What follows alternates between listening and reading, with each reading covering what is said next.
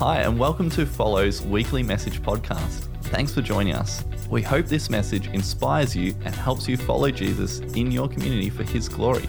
Here's the message Pairs and Spares. That was the title given to a young adult ministry in the UK several years ago, and it's a great example of some of the language we use and programs we can start in our churches, even with the best of intentions, but through innocent ignorance can cause hurt and offence for people who are single. The idea of being a precious person created in the image of God, but also being called a spare, is not one that most people would find to be a compliment. This morning, I'm going to share briefly on the topic of singleness as part of our relationship series, and I want to start with a couple of introductory remarks. First of all, if you're a single person watching this this morning, I want you to know that you are a precious and valuable part of the family of God, and in no way are you a lesser than or a second class citizen when compared to those of us who are married. The second thing I want to say this morning is that I'm really in no position to be preaching to you as an expert in the field of singleness. I'm what many people see as a stereotypical Christian. I got married really young. I was just 21. A few weeks after I turned 21, I got married. My wife Kim um, had only just turned 20, and we've been married for 20 years. And so the majority of my adult life has been spent as a married person. And so, all I can do today is take you to God's Word and share some thoughts from Scripture about singleness.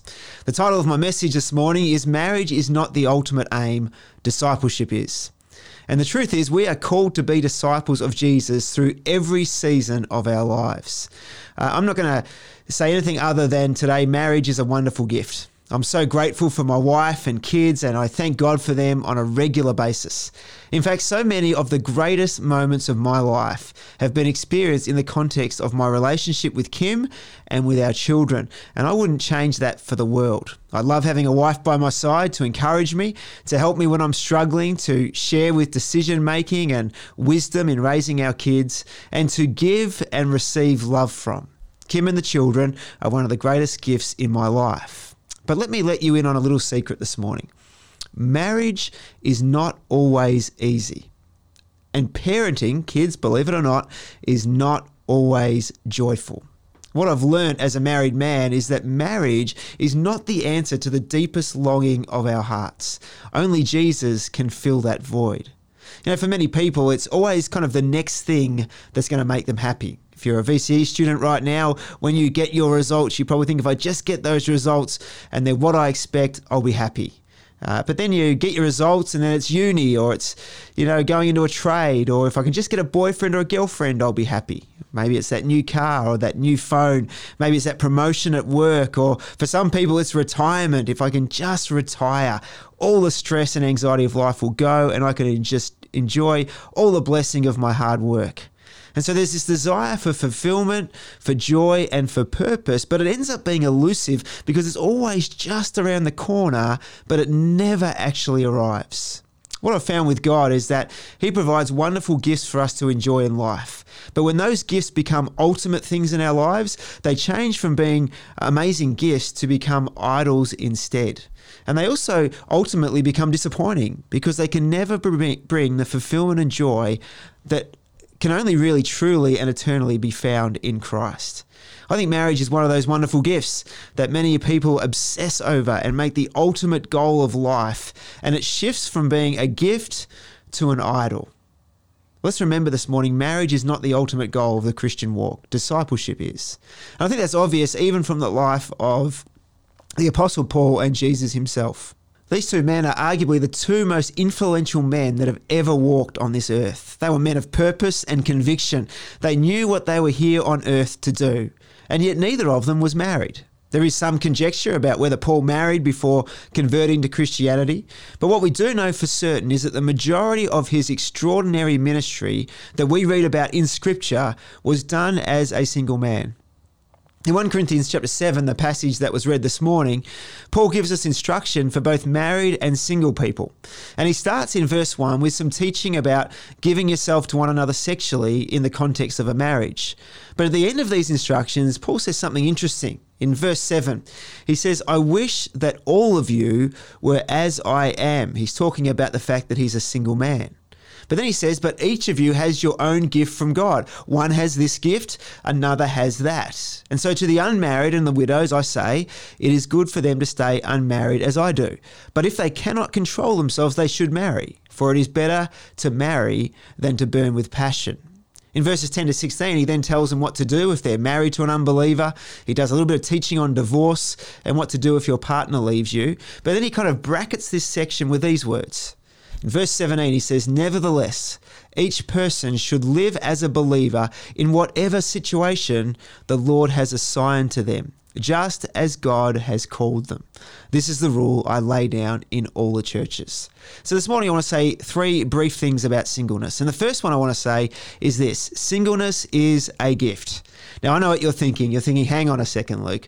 What would you know about singleness? Spoken by a person who was married at 21, has been married all their life. You might say it's a gift, but it doesn't really feel like a gift for me. Well, Anthony Wilson this week, I was chatting to him and he said to me that he spent most of his single life pining for his now wife, Ash, and experiencing all the frustrations with waiting for her to feel the same way. Well, Anthony, I guess it was worth it in the end. You're now married to Ash and you're happily married, and it's a wonderful thing. But this morning, as I share about singleness, I want you to bear in mind I'm not saying that it's a gift from my personal experience. I'm saying it's a gift from the perspective of the Apostle Paul as a single man. And he is making the point that whatever season we are in, it is a gift from God. Have you ever heard the saying, the old saying that the grass is greener on the other side? Well, I heard someone say once it's only greener because the devil painted it that way. And I think that's often very true.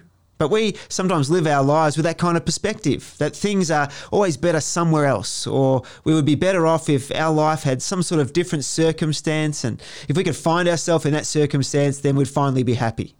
But when we have that mindset, what happens is this that we never learn to be grateful for what we've got, and we tend to miss the gift of God that He's given to us right in front of our eyes in our current season. And so I want to encourage you this morning, whatever season you're in, to cultivate an attitude of gratitude in your life. As Christians, one thing we can never say is that we have a shortage of things to be thankful for. As people saved by the extraordinary grace of God in relationship with Jesus through all he's done for us in his life, his death, and his resurrection, we have been given enough ammunition to be firing off gratitude and praise for the rest of not only our earthly lives, but for all of eternity. And so I love the advice Paul gives us in Philippians chapter 4, verse 11. He says, I have learned to be content, whatever the circumstances. I know what it is to be in need, and I know what it is to have plenty. I've learned the secret of being content in any and every situation, whether well fed or hungry, whether living in plenty or in want. I can do all of this through Him, Christ, who gives me strength. You know, I think being content in all circumstances is a really critical thing to foster in our lives. When Kim and I first got married, I was clearly an extrovert. I always wanted to be doing something with friends and to be out and about. And Kim, well, she was obviously the polar opposite. She was an introvert and was really just happy to be at home together most of the time. Uh, over the years, I think we've kind of rubbed off on each other, and I'm now a lot more introverted than I used to be, and she's also certainly a lot more extroverted than she used to be. But when we first got married, that was a huge adjustment for me because I was used to just doing whatever I wanted whenever I wanted to do it. And so if a friend rang up and said, Hey, do you want to go to the footy tonight or come to a party or catch up? I would usually just drop everything and say, Absolutely, and go and do it. But as a married person, I could no longer behave in that way. And it really took me a while to adjust. And sometimes I, I, still acted like I did when I was single. And I learned that that was not a good tactic for growing my marriage. And so I realized as a single person that that freedom that I used to have was something that I took for granted. Because ironically, as a single, I used to look at all my married friends and I couldn't wait to get married. But now that I was married, I look at all my single friends and I miss some of the elements of being single. And so it was a good reminder for me to learn to be content in any and every circumstance and to see that each season of our lives is a God given gift that God has assigned to us. No matter who you are watching today, every one of us is in a different season of life. And each of those seasons is a gift from God. And He's using this season to shape and to mold us as disciples of Christ in various ways. And so, if you're a single person watching this today, I want to encourage you to embrace this season not as a curse, but as a gift. Uh, Kimberly Smith is going to be our guest in today's service, and she's going to share her testimony as a single person. But I've often heard her talk about the language of waiting.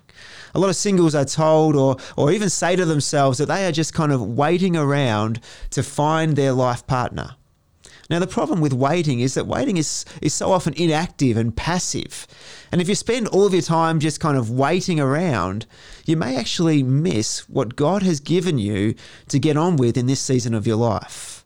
When you're waiting for Romeo or Juliet to come and sweep you off your feet for a fairy tale wedding and a happily ever after, then there's a good chance that marriage has become an ultimate thing. And so let's remember this morning that marriage is not the ultimate aim, discipleship is. And so, whether you're married or single, today it's a good chance to, to stop and think about what you want to achieve in this next season of life. What new things can you learn?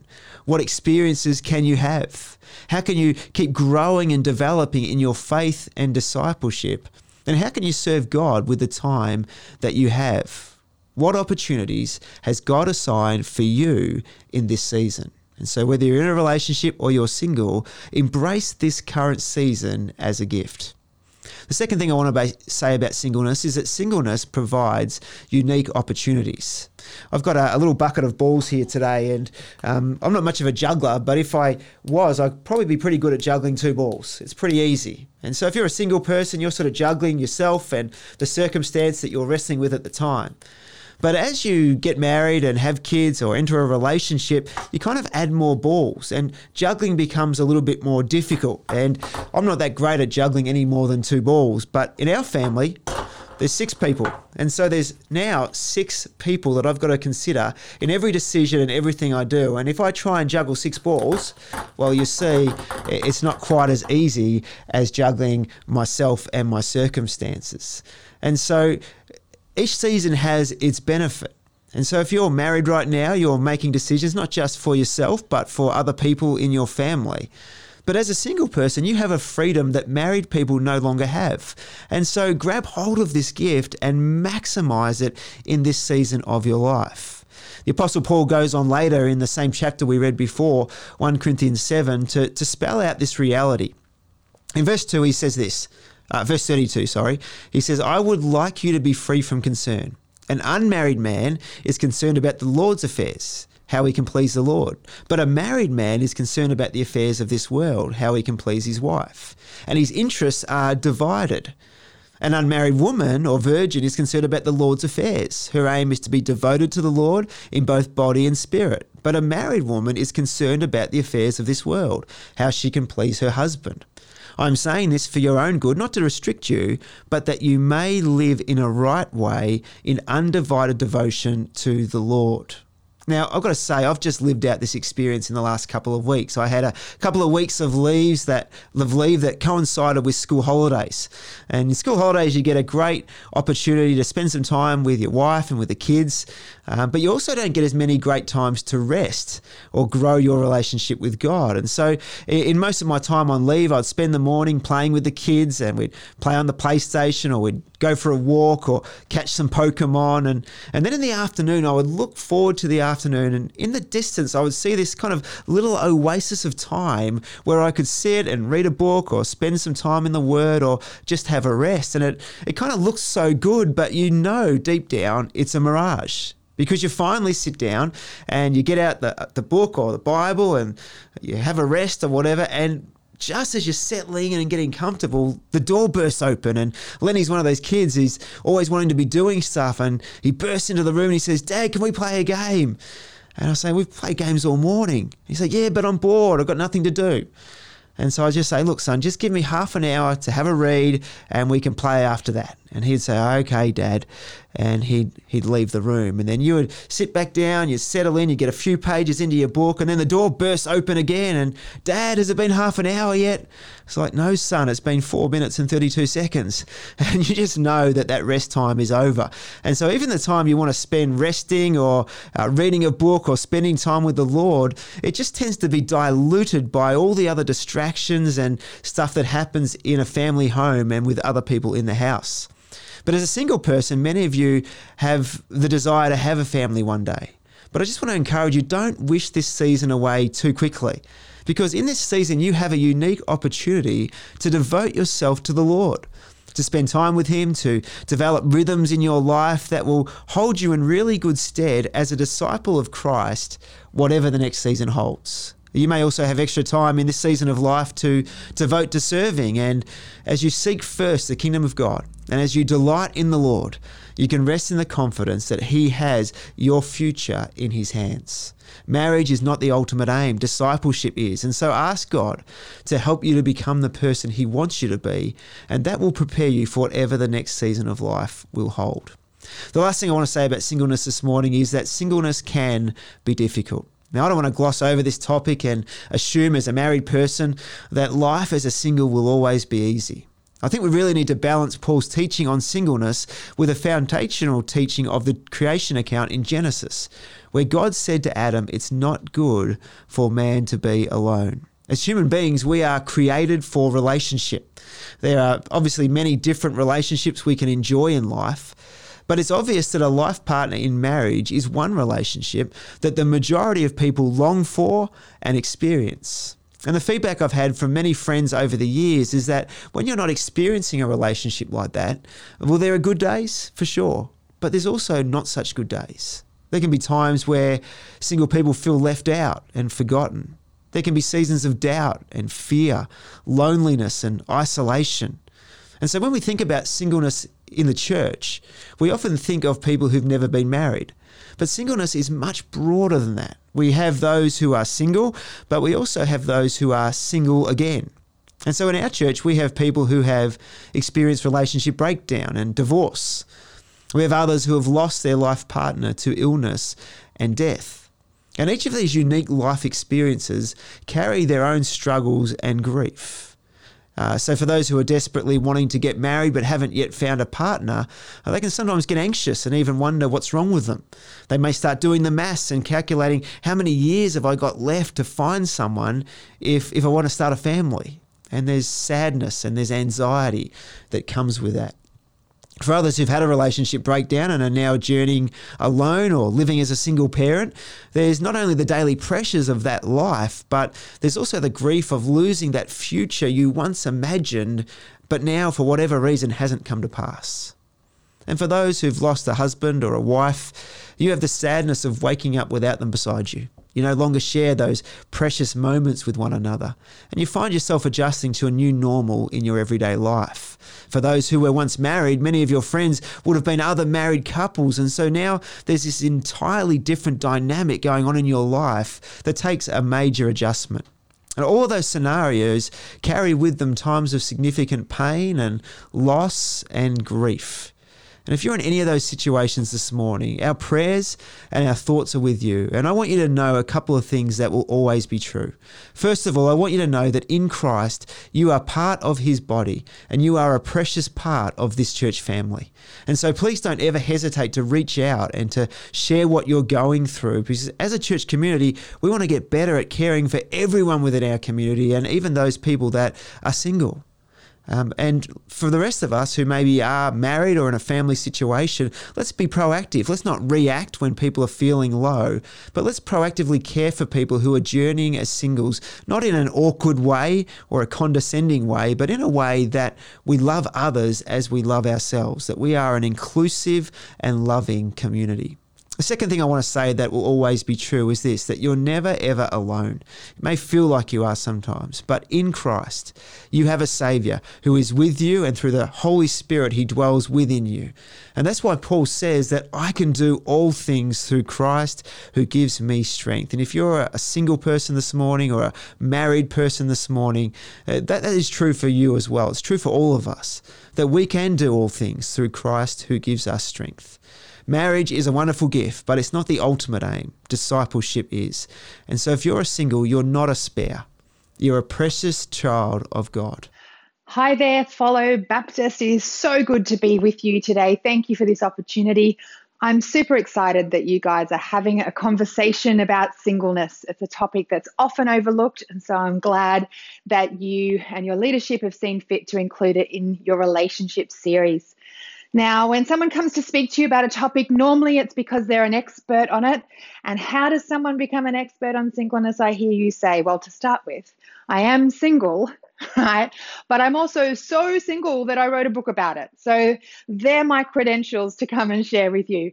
But more than that, my own personal journey. So I was married quite young, and the relationship was very unhealthy, but also uh, ultimately quite destructive. And that ended after eight years. And I found myself in my late 20s um, facing a future that was very different than what I was hoping for and what I had been working towards. And at the same time, I got called into vocational ministry and started at, in a pastoral role at a local church. And what I discovered being a single person in that space is that it's quite a, a challenging uh, place to navigate when the church and the community around the church and the focus of the church is so family oriented, which it ought to be. But it did make me ask the question what's it look like for an adult single to navigate that space? And so, being part of senior leadership and being able to shape something of that culture, we learnt a lot along the way and we're able to share the, the things that we've learned and reflected on uh, with other churches. And so it's great to be able to speak into that space for you guys today. So, needless to say, right now I am living an unexpected version of my life. This is not where I thought I would be. And I think that's true to say of most adult singles. Even if people haven't been necessarily planning towards it or consciously thinking that way, I think there's a, a natural narrative that suggests that the life trajectory is that you grow up and at some point you meet a person and you get married and you have children and they have they get married and they have children and that's sort of the natural narrative. And so often when singles are older in life they find themselves just suddenly popping up and like this is not where i thought i would be and whether it's a better version of their life than they expected or not, it is just not what they foresaw. And so the other part of understanding that as in terms of adult singleness is recognizing that there's a whole range of expressions of that. There are people who've always been single, there are people who are single again, like myself, because of divorce or because of uh, the loss of their spouse. There are people who love being single. There are people who are very unhappy about being single. There are people who are planning towards not being single. There are people who for whom it's not really part of their their thinking at this stage of their life. So there's a whole range of of experiences and expressions of singleness that exist within your uh, your church and within any community. And so while this is not my preferred trajectory, uh, my my gift or my sense of what God has been calling me to embrace is this is the season that I live and this is the way that I am living out my life. And so, Paul in 1 Corinthians 7, he speaks to this idea of marriage and singleness. And out of this passage, we get the idea of singleness as a gift. But I think at least he's suggesting that we need to um, consider what are the benefits of singleness what are, are the blessings contained within singleness and and to embrace those. And he, one of the things he highlights there is that if you are married a married person must consider their spouse and the and be concerned for their spouse where a single person freed of that intimate relationship and the, the intensity of that relationship has a capacity to have a, a greater focus and a soul devotion to God. Now, I think that's a challenge to married, not a permission. That's to say, you guys have got to work harder to be focused on God because there's someone who's drawing attention from you. But it's also an encouragement to singles, and, and the way that I have embraced it is to say this is a season that gives affords you some freedoms, affords you some opportunities that you're not going to get uh, if you do get married. And so for me, as I said, it, it's this idea of embracing that and and with the, the mindset of not living with regret that if i was were to get married which i do hope one day still to be i don't have to look back and regret oh man i wish i had have made better use of those single years because now that i'm married i don't have those same opportunities. I don't have that same freedom, freedom of decision making, freedom of movement, freedom of change. There's a whole lot of things that that we get to enjoy as singles that uh, are unique to that life stage. And I want to maximize them while I'm here. And if I do change my circumstances, then I want to make the most of that circumstance too. So when we talk about the the community around single people. I mean, there's a, a, whole lot to be said about what it looks like as a single person to live your best life. But I think when we're talking in this context to a broader faith community, what does it look like for the community to live with knowledge and awareness and sensitivity towards the singles that are in their midst and to maximize their input and also to be the greatest blessing we can be to them? And to frame that up, I've just got a few thoughts around this question. How can the church family be family to those without family? Let me throw a few ideas at you in terms of how you might answer that question today. So, belonging. One of the core things about being a single person is this search for a place of connectedness and belonging. Now, this most profoundly expresses itself for me, and I know this resonates with many singles when I share it, in the idea of arriving somewhere alone. Now, I am a raging extrovert, like extrovert being I am solar powered, introverts are battery powered. So I need external stimulus to, to, to energize me. And as I say, raging extrovert. But this awkwardness of arriving somewhere alone, you know, that feeling of walking in and thinking, where am I going to connect in here? Who's going to talk to me? Is there going to be a place where I find belonging here? That fear, that hurdle has been enough for me to not go to a party or an event rather than have to face that dilemma. And as I say, if you understood the extent of my extroversion, you would realize how profound that is. But I think many people can resonate with this idea of what it is like to arrive alone. So, how can the church family be family to those without family? Maybe it's as simple as a text message saying, Are you going to the party tonight? Do you want to drive together? It could be, let's meet out the front and we'll walk in together. It could be, I'll save you a seat, come sit with us. Just simple little practical steps that will help a single person over that bump of arriving alone and feeling that sense of belonging as they start into a new social environment. Of course, there's practical needs. There's a certain number of tasks and processes that happen within a house that just have to be done by two people. You can't lift a long thing by yourself. It could be being on the other end of a tape measure. It could be just recognizing that most of the functions of a house, the bins going out, the lawns being mowed, those sorts of processes happen whether you've got four people in your home or one, but there's one person charged with the responsibility to do it. So, what would it look like for the church family to be family to those without family? Is there anything I can help you with? Can I come and do something more practical for you? Can I mow your lawns for you? Can I is there any tasks around the house that you're waiting to do because you don't have a second pair of hands? Let me come over and I'll give you half an hour and we'll do them. Security. There's a a people group in northern China called the Uyghur people. And as part of the, the mourning ritual of, the, of women who've lost their husbands, they repeat this phrase over and over again that when it's translated into English directly says, I have lost the back of my chair. Now, wherever you're sitting right now, if you were to lean forward and imagine that the back of your chair is no longer there, what have you lost? You've lost support. You've lost that capacity to rest, to lean back. You've lost that sense of security. Now you're having to hold yourself up. And this is the, the phrase that these women repeat because it's this recognition that when you are on your own, there's a lack of security and support around you. How can the church family be family to those without family? I've got you. You can lean back. You can rest. I'm here to support you. I will advocate for you. I will stand with you. I will be your place to rest when things are too hard. I will hold you up a little bit if you just need a little bit more encouragement. We will be there consistently for you to lean into. And of course, when you consider a single person living alone, there is a distinct lack of diversity in that household, right? If whatever gender that person is, that's the only gender represented, that's the only generation represented.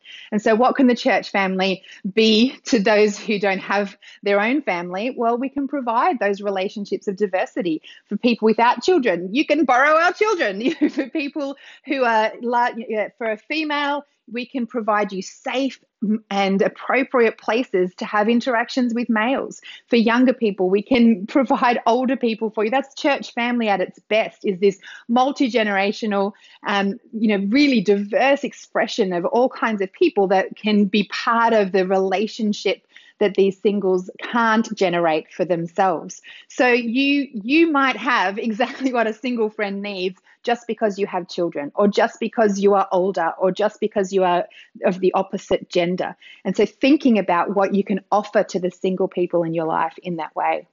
And just a final thing is this, is, which I think is a bit of a, a novel idea to some of you. Here's the, the good news the chaos and the normalcy of your home could be the greatest gift you have to give a single person. So, a single person living alone, anytime they want to catch up with anybody else, it's an event. It's a calendarized item. It's a dress up, go out. It's a meet somewhere, plan it kind of thing. Because without that, there's nothing happening in their household. Whereas for those of you who are in families, those with spouses and children, when you don't have anything official on, there's still a level of activity that's happening in your home. It's someone doing their homework in one room, it's takeaway dinner being reheated because someone's on their way home from netball practice, and there's all this toing and froing.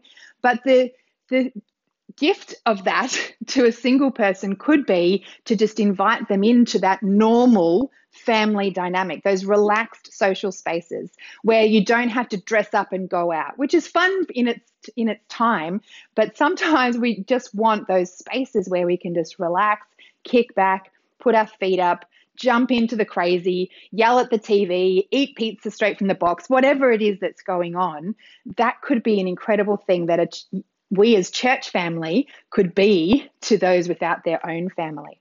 I, in fact, have a family who I call them the slippers family because at their house they have a pair of slippers for me. And as soon as I walk in the door, this one of the kids will go running and grab the slippers. And the the impetus there is kick off your shoes, put the slippers on. You have just switched into comfortable family mode. Come be part of what's going on. Come be part of the crazy in this house. So, a whole lot of ideas there for you to consider.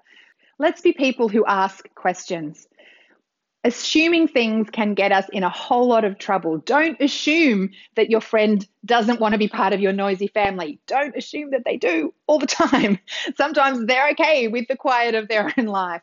Don't assume that somebody is unhappy about their singleness but don't assume that they're happy about it either. There's a whole lot of ways that when we start assuming things, we can actually be quite uh, hurtful to one another and exclusive or dismissive of the, the reality of one another's lives, where, where we should just ask the question, we might find out that it could be an easy way to connect them into your family to understand where their greatest needs are. And my prayer for you is that as you keep exploring this conversation, as you keep asking the questions, as you keep um, you know, just pressing into this idea of what it really looks like to be family to those who don't have family. My prayer is that your community would just be transformed and that everyone, including singles who walk through the door of your church or into any of your spaces, would just feel an incredible sense of welcome, belonging, and family. Thanks for tuning in to Follow Online. To stay updated, go to follow.church. As the people of God, let's stay connected and follow the words of Jesus to love one another